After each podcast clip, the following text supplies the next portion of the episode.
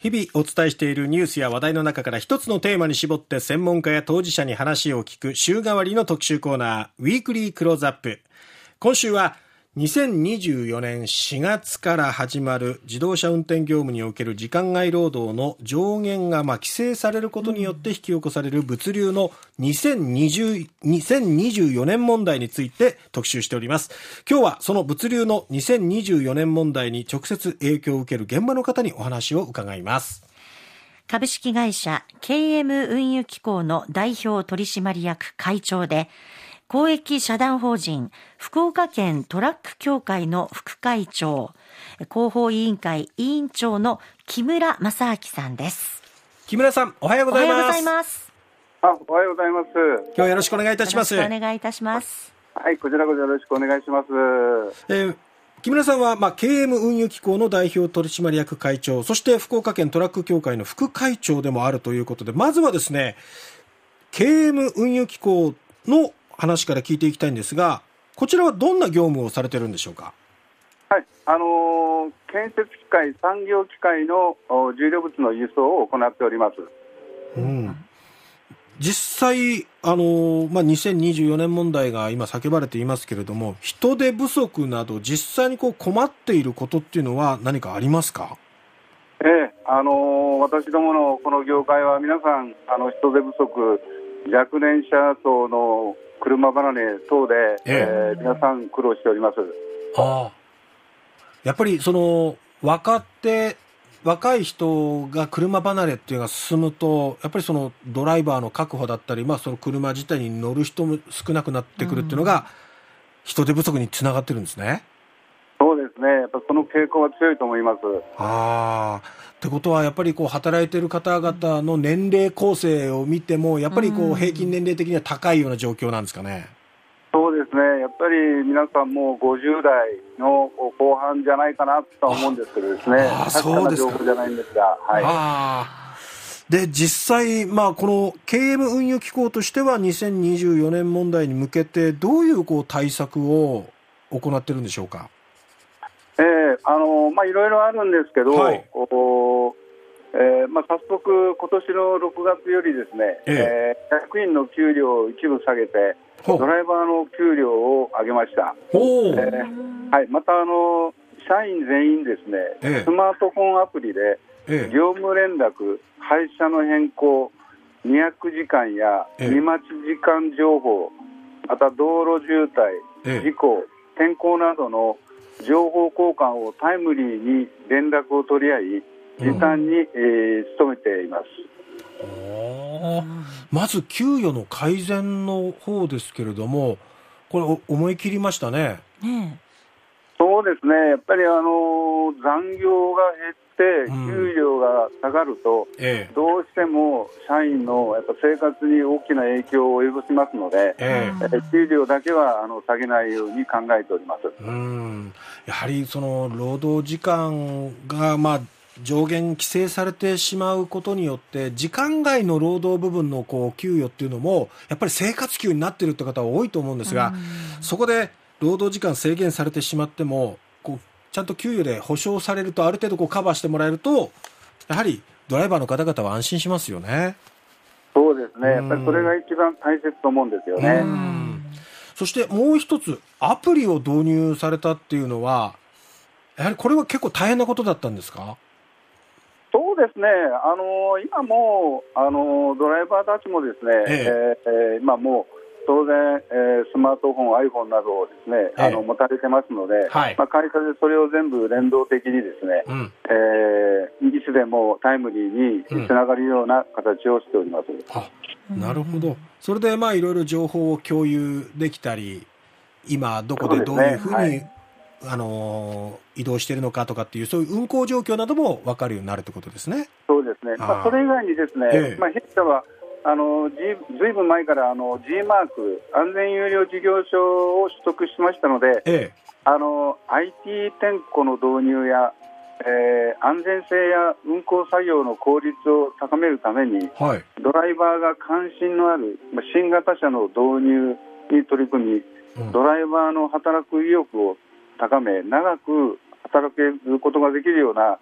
働き改革も進めております。あそうなんですね。まあ、そういうことにもういち早く取り組んでいらっしゃるっていうことですけども、その2024年問題自体については現場のドライバーの方々はどういうふうにこう捉えていらっしゃるんですかね、これはいいことだと思ってるのか、は大変だなって思ってるのか。えー、いろいろ話はあります、えー、まあ、2024年の問題ですが、えー、本来あの、前向きな流れであるはずの働き方改革が問題となってしまう背景には、うんえ。ー、これまでドライバーの長時間労働によって物流が維持されてきたことがありますが、残業が少なくなって、現況の給料がもらえるのか心配な声もありますし、またあの九州は全国のあの食料供給基地でもあって、ええ、まあ、あの農畜産業や漁業の主要産業の一つである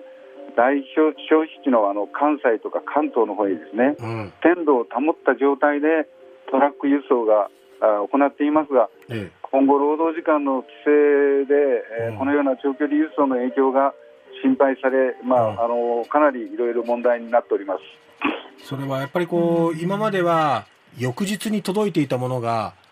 2日かかるとか、そういうこともやっぱり起きてくるっていうことですかね。そうですね、特にやっぱり鮮度の関係のあるそういう荷物に関しては、かなりはい、神経質になっておりますそうですよね、そして今度は福岡県トラック協会としても伺いたいんですけども、その福岡県トラック協会としては、この2024年問題にはどう取り組んでるんですか。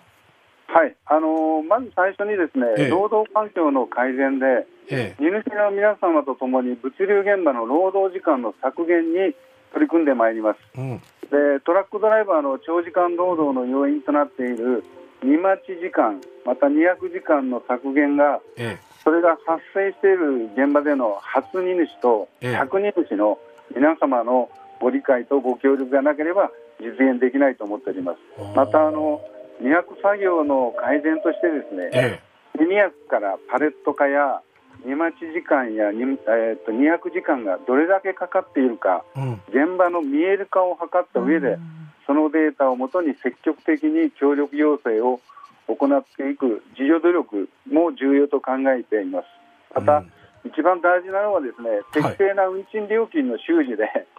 労働時間の削減により先ほど申しましたドライバーの賃金が低下してしまうようなことでは、えあの困りますので、うん、えー、まあ、我々全産業平均並みに引